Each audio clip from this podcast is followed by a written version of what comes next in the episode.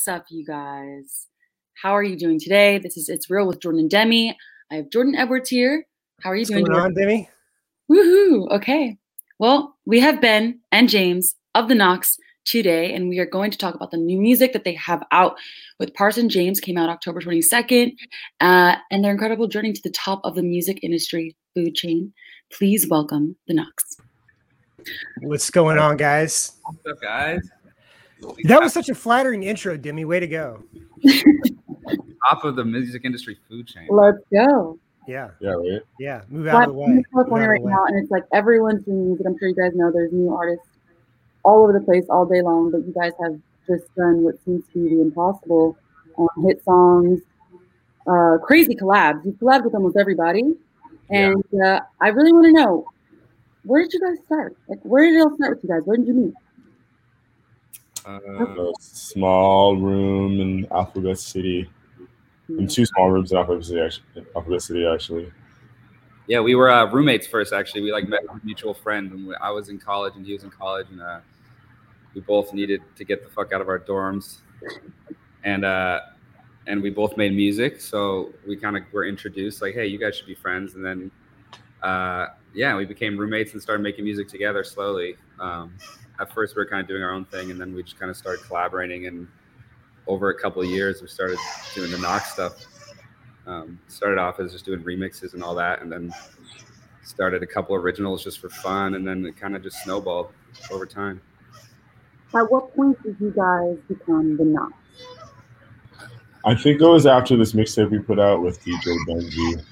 Yeah, it We a, just like needed a name uh, to go along with the mixtape, and then uh, we had this thing that we did uh, called "Getting the Knocks." Whenever we would, a neighbor would knock on the wall.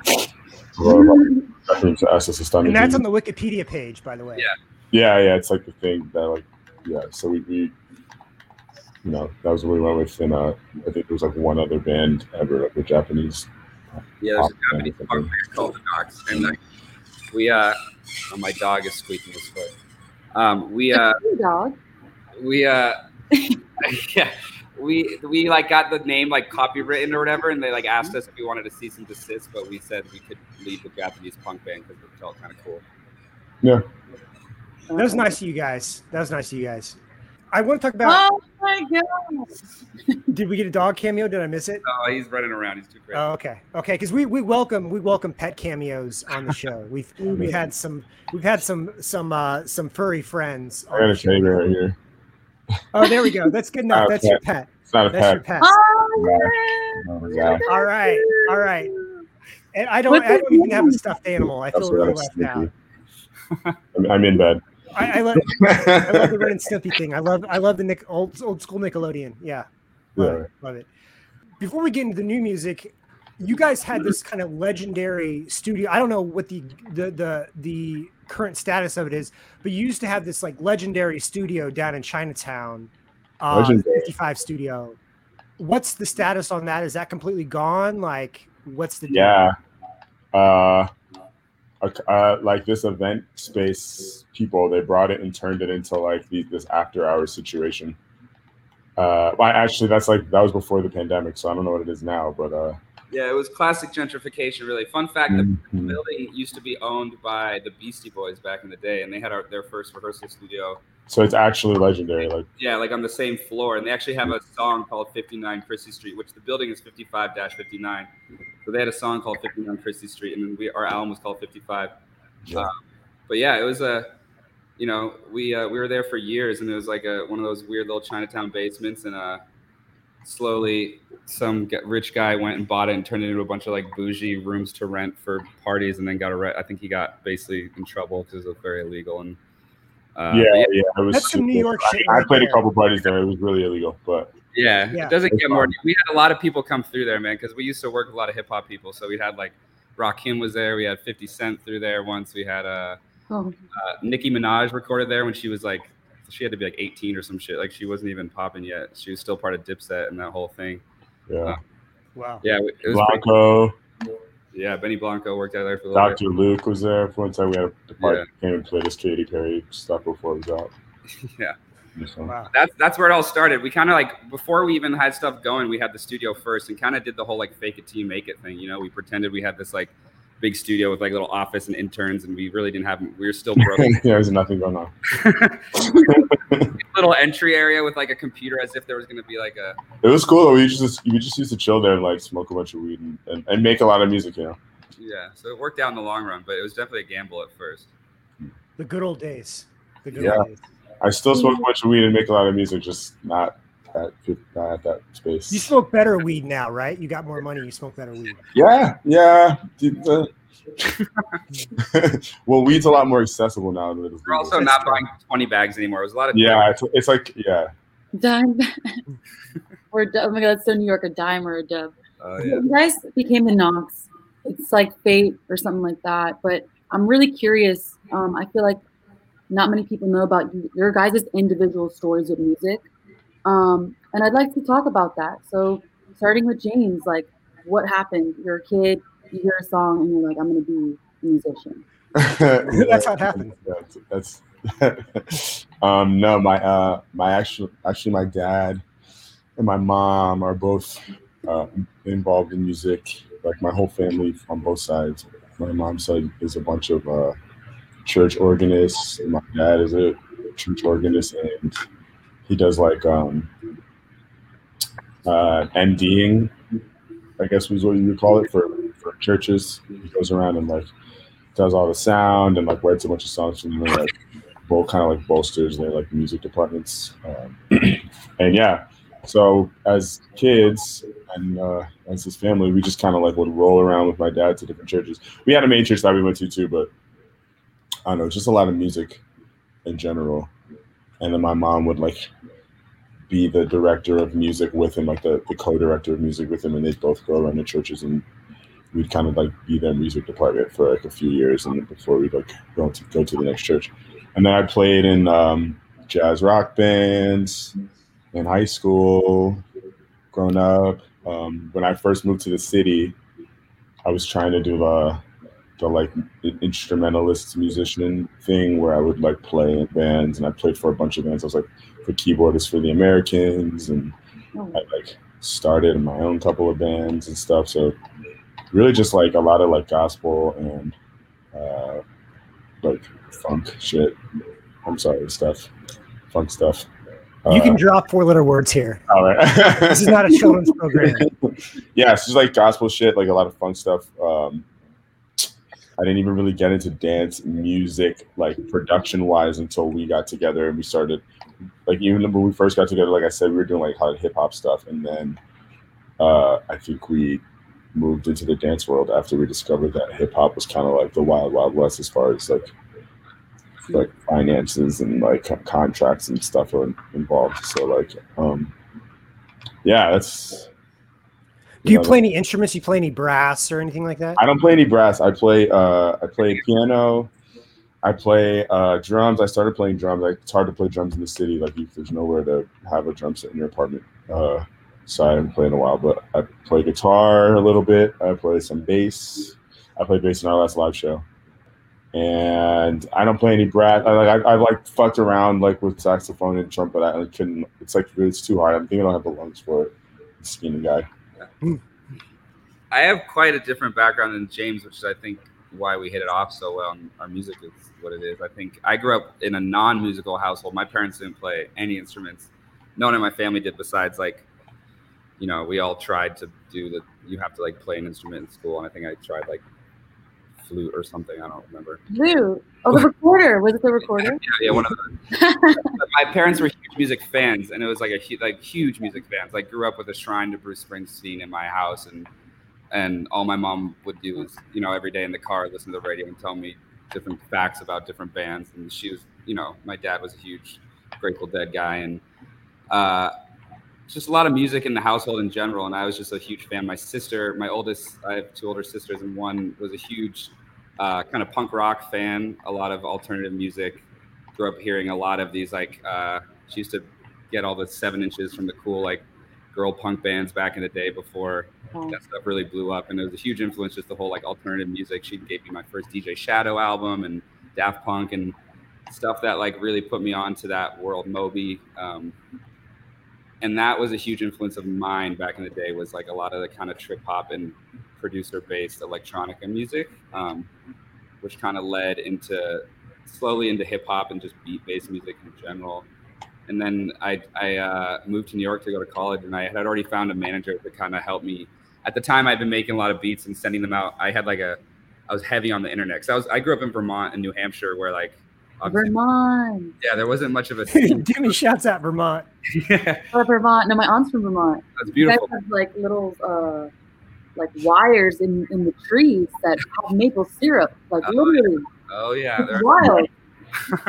so there wasn't much of a scene, uh, obviously, in Vermont and that kind of stuff. But you know, I, even at the time, I was still in a hip hop group. Shout out High Flow, my old like uh, white rap group from the woods, and uh, and I used to just you know do everything I can. We threw shows at rec centers. We like I really tried, and then I was like, you know, I got to go to New York just if I want to do this.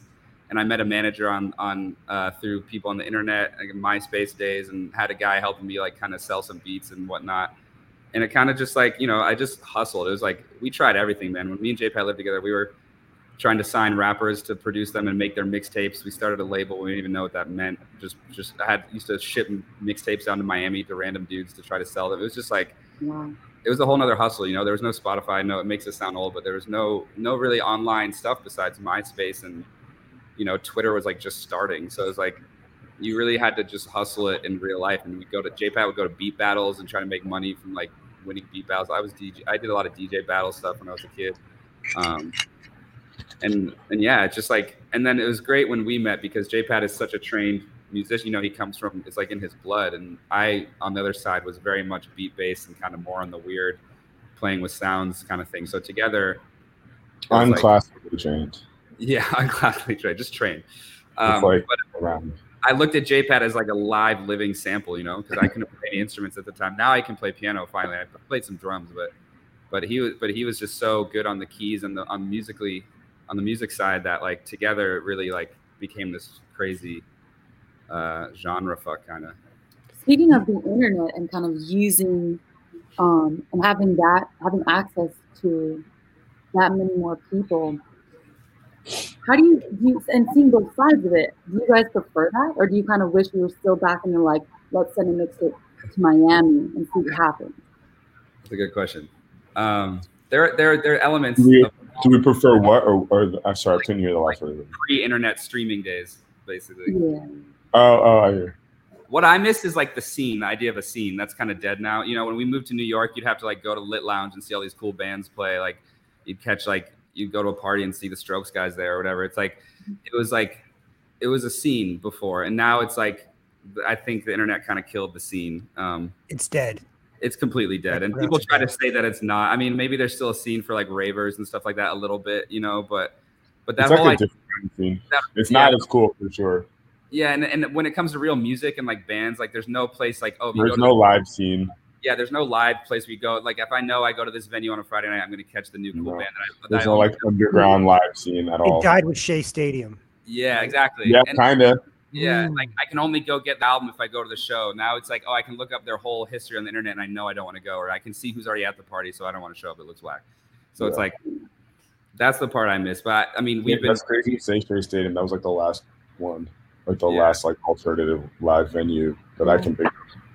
But we owe Yeah. a lot. At the same time, we owe a lot to the internet, and like streaming has been really good for us. And and we've done a lot of our collaborations due to meeting people and doing remote work. And so it's like you know, it's a double edged sword. But I do miss the scene a lot, and I feel like, uh, you know, I, I I feel very lucky to have been around at least like for the last dying breath. For the little bits of it, yeah. Because then you read books like uh, Meet Me in the Bathroom or whatever, and then you're like, damn, the scene back then was like even more like raw because there's like, I don't know, it seems like the more connectivity there became, the, the more the scene kind of disintegrated because it felt like you needed to like be there less and less because you could hear about it or like get Wow. it instantly, you know. Yeah.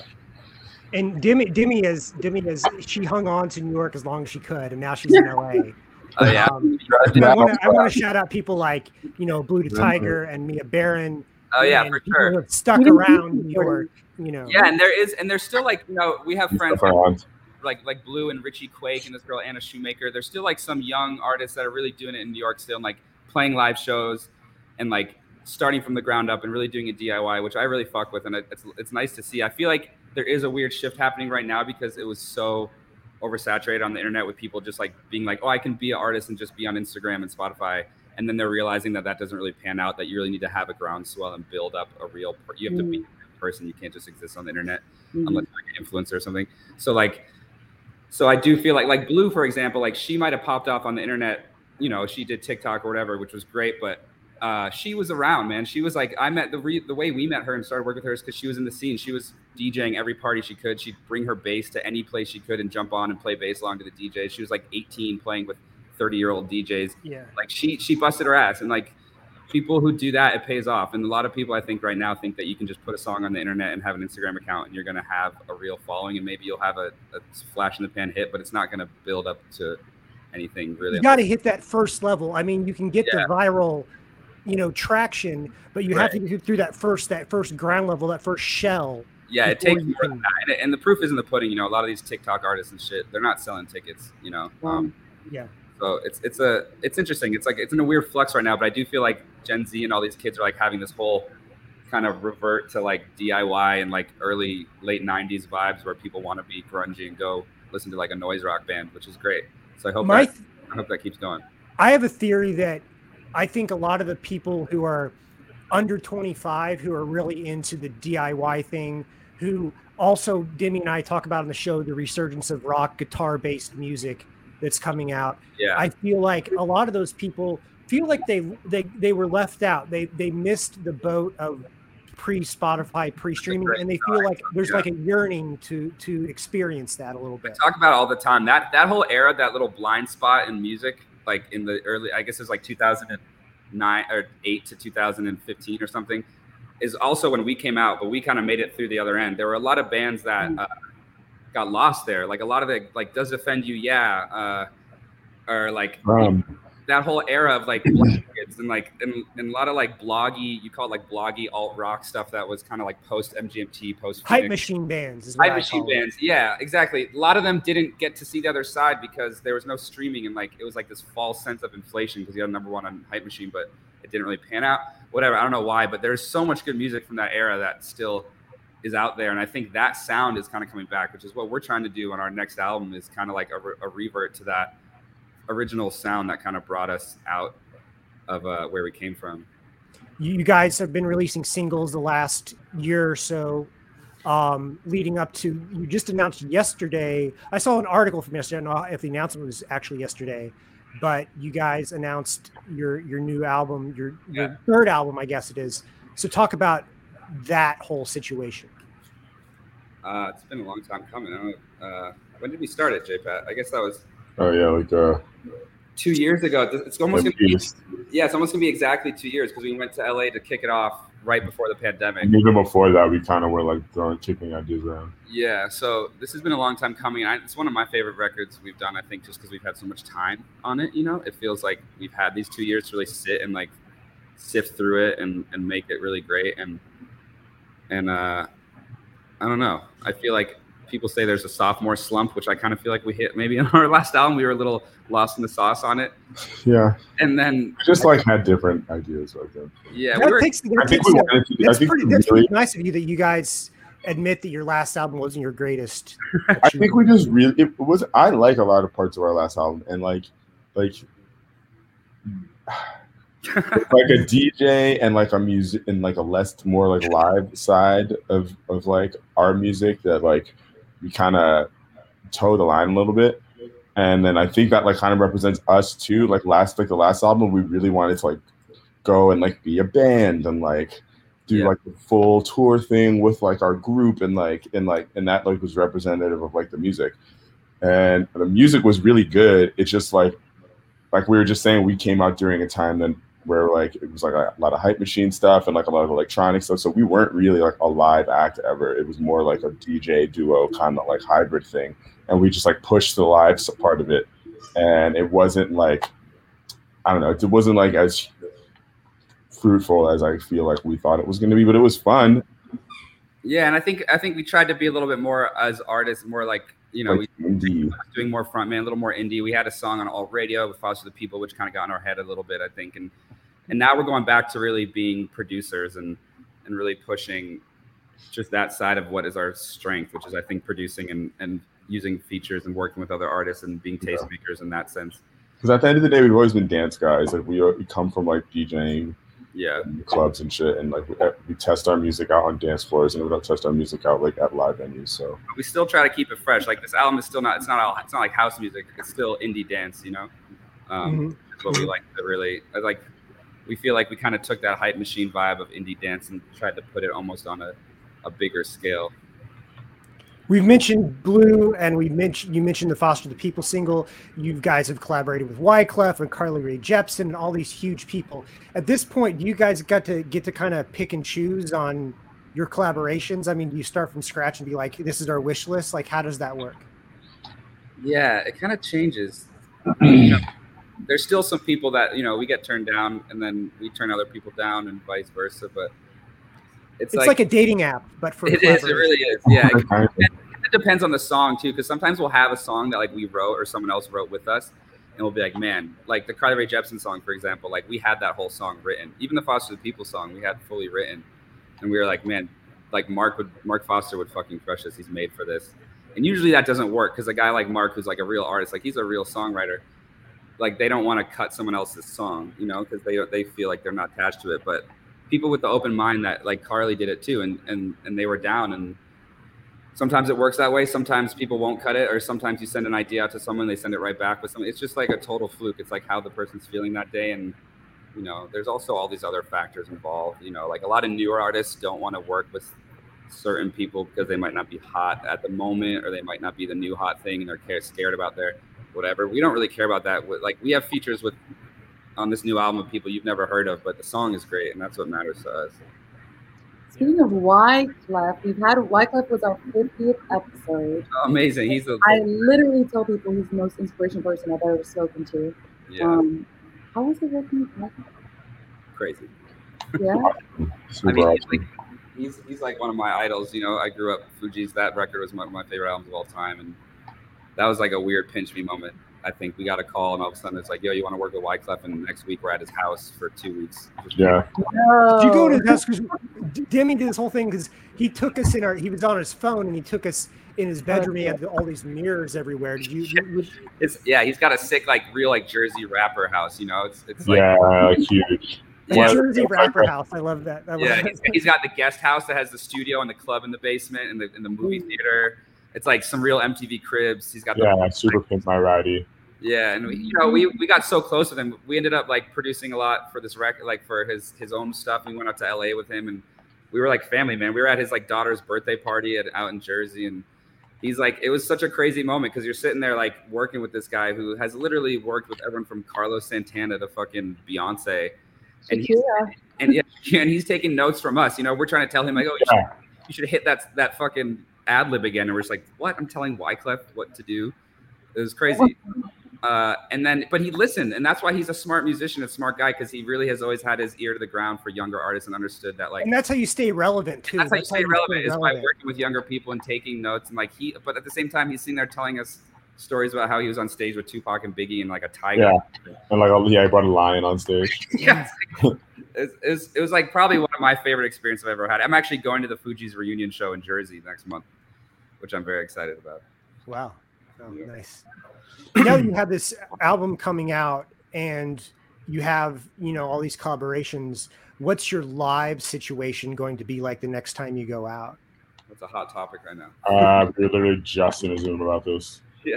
We're figuring out. It's not going to be the band back to just two of us. It's going to be way more electronic i think. It won't be a dj set but it'll be uh we have a whole like visual kind of like it'll be more of an experience. Yeah this whole immersive experience planned where it's going to be very much uh a little bit more on like you know the electronic side, less of like we're an indie band. You know, we had like a five piece band with live drums. We had Blu playing bass for us. We had yeah, it was, and it was great. But this is going to be way more, uh, way more kind of immersive. Like maybe get a little fucked up before you show up and have a good time. You know, I'll probably still be talking some shit on the mic. Yeah. yeah. You got me hyped. I'm ready to see it. I don't know when you're playing or what you're playing. But yeah, we're, we're gonna announce tour dates next month. We got some locked in. We're just kind of smoothing it all out right now. Okay, this is, this is a good I'm, teaser. Then this is a good setup for this. Yeah, exactly. I'm between I'm between the I'm trying to like cast this to my big screen, but I can't figure it out. so Your guys' influence influences musically range from disco to funk to classic rock. And I'm actually curious because with all the new artists now, we spoke about TikTok kids, you know, becoming artists, whatever. But who are you guys working with today? Who are you guys inspired by today? Man, that's a good question. I really personally, uh, you know, me and JPatt have very similar tastes, and then we also have very different tastes. Where I love listening to like Phoebe Bridgers and a lot of like real sad folk music, and I'm kind of like the whole movement. Uh, I think there's a lot of like fake Phoebe Bridgers out there right now, Mm. uh, but I There's love a lot of people who want to sound like her voice. who try to yeah, which which is voice. getting a little exhausting already. But like, I obviously Mhm. that always happens when someone great comes. Like people all try to sound like them.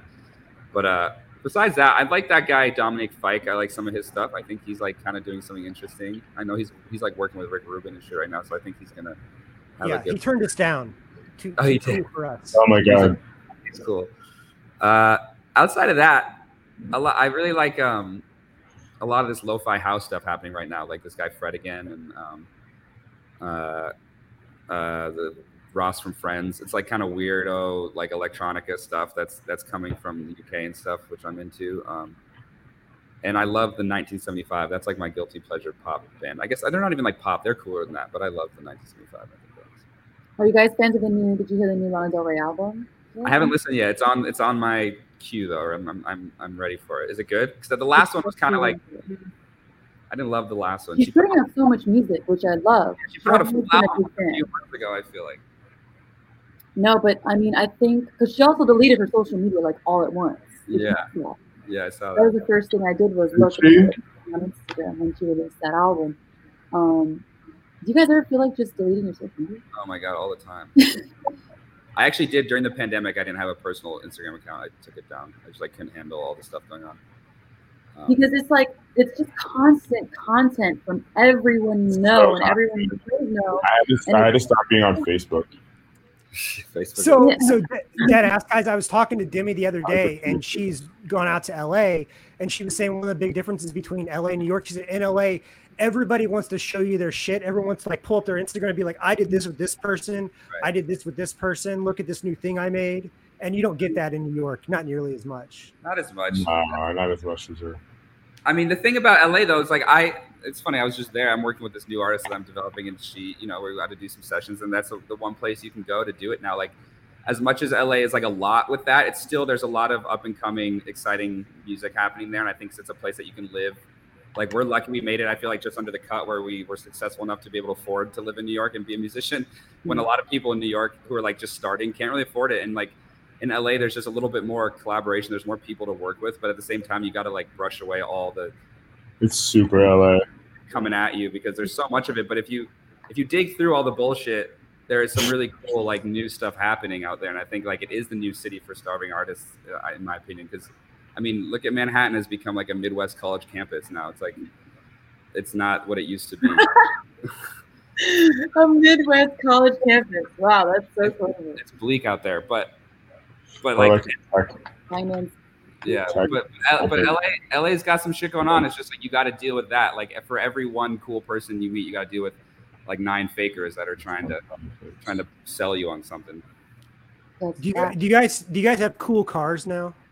I have a four. Yeah. I I live in Brooklyn. Okay. Let's so- go. I have an e-scooter. I moved upstate, so I, I got a house and shit. But I got a, a Toyota 4Runner. It's my baby. I like it. That's dope. That's good. For, do you go? Do you go on excursions out there? Do you load No, the dogs in the back of the truck? And The only one I could get was like the uh like the off road version. So I have it and it has all these buttons. I don't know what the fuck it does. I, I just take it to the fucking grocery store. So uh someday and it I'll looks cool. I'll take it on some dirt. Yeah. Yeah. I feel like Yeah. the true artists no, don't really. I, I don't care about what car. No. In LA is like, Everyone's got like a Tesla and all that shit. I mean, I guess LA you spend way more time in your car, so it's Yeah, like I feel like if I had to spend time in my car, I would like spend more time on it. Yeah. Yo, mine- but those new electric trucks look so. Those new electric trucks look so good though. oh, like with the the- Runner things, those are crazy. yeah, like the, the Yeah, Cybertruck, but also even like the Ford Lightning. Oh yeah, those yeah, Those those are cool. Yeah, I feel like it's a matter of time before like that's the norm everywhere. because I love big trucks and SUVs, but the gas mileage and just like the the maintenance. But when you take that away, and you don't have to worry about getting 12 miles a gallon, like it just opens so many things That's up. why I got a Forerunner. I want you know, I wanted like something that's boxy. I don't want one of these like soccer mom space cars. You need a G wagon. Uh, yeah, need a that's, G wagon. that's a real flex. That's what JPatt's got to get to push around Brooklyn. I think. Uh, Yeah. you know, Yeah. Wagon. Yeah. he doesn't yeah. What if, yeah, like, needs to JPatt had, like Just can't ever find parking. G-wagon up down Broadway in Yeah. Bushwick. That's the thing. My, some of my homies have cars here in, in Brooklyn, and they'll be like, "Oh, like, let me drive you to like wherever I got to go." And then I'm at first I'm like, "Yeah, for sure." And then I'm like, "Ah," because then like there's never any parking. We always spend like an hour for parking. I, what's crazy to me is when you're in Brooklyn, you see somebody's Maserati. You see like a Maserati parked on the Yeah, street. there's some- like, There's some crazy shit out here, what are you doing? like on Knickerbocker. Yes, exactly. So I was many like a nice fancy cars car, on like- Knickerbocker. Yeah, if I was driving a fancy car like that in Hudson Valley, I'd get like the stink eye from all the rednecks. Be like, who the fuck is this guy?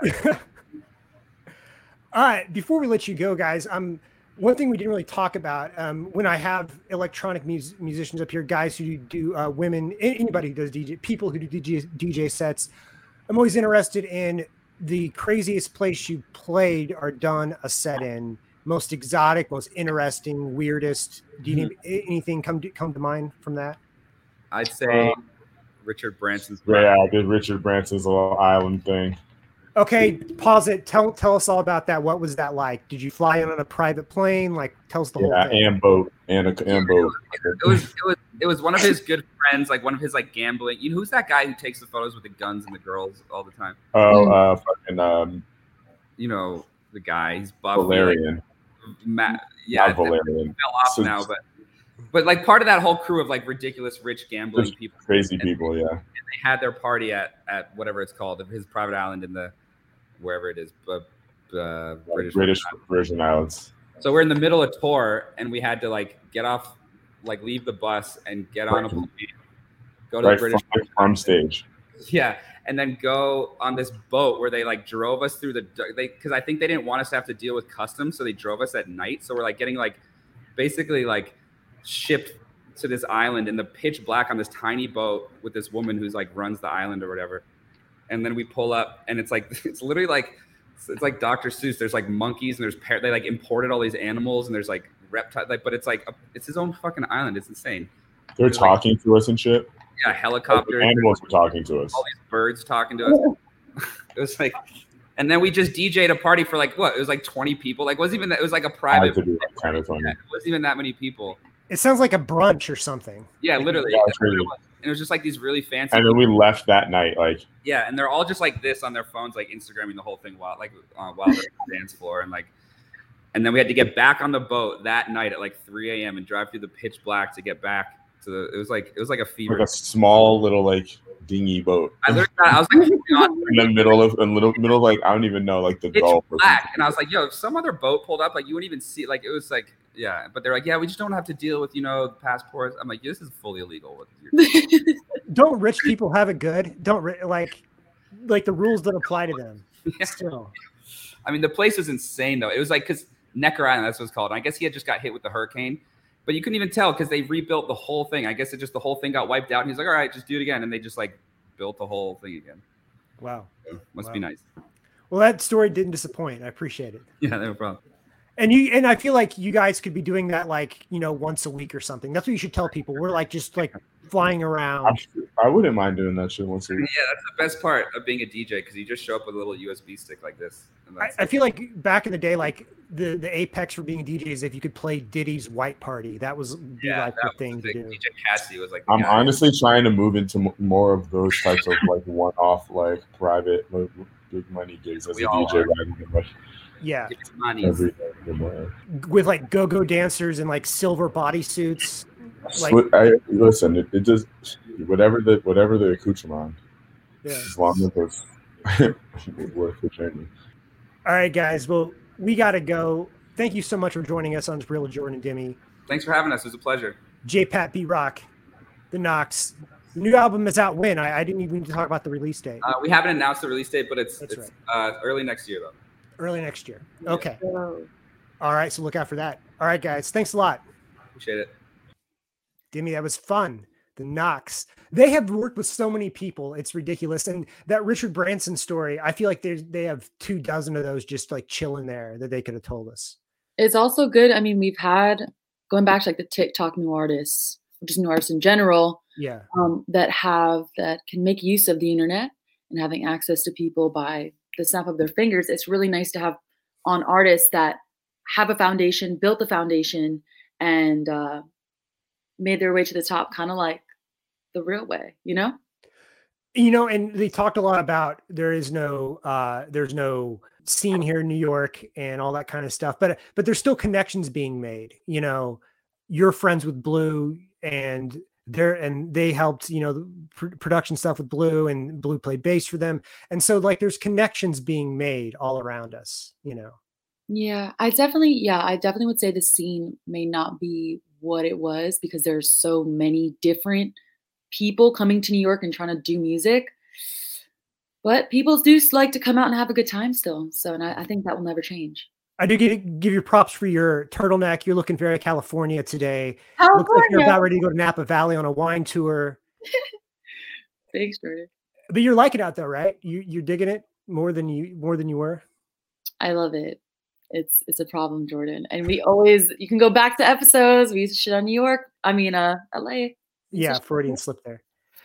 Yeah. All right. So we will be back next week, and of course, go to uh, Facebook, YouTube, uh, TikTok, anywhere. We're uploading a lot of TikToks these days, little clips, little nuggets from the show. So please check us out there, and of course, you can listen to our whole archive at popdust.com or Spotify, iHeartRadio, Apple Music, wherever you listen to your podcasts. So until next time, we'll see you later. Thanks for watching. Thanks for listening.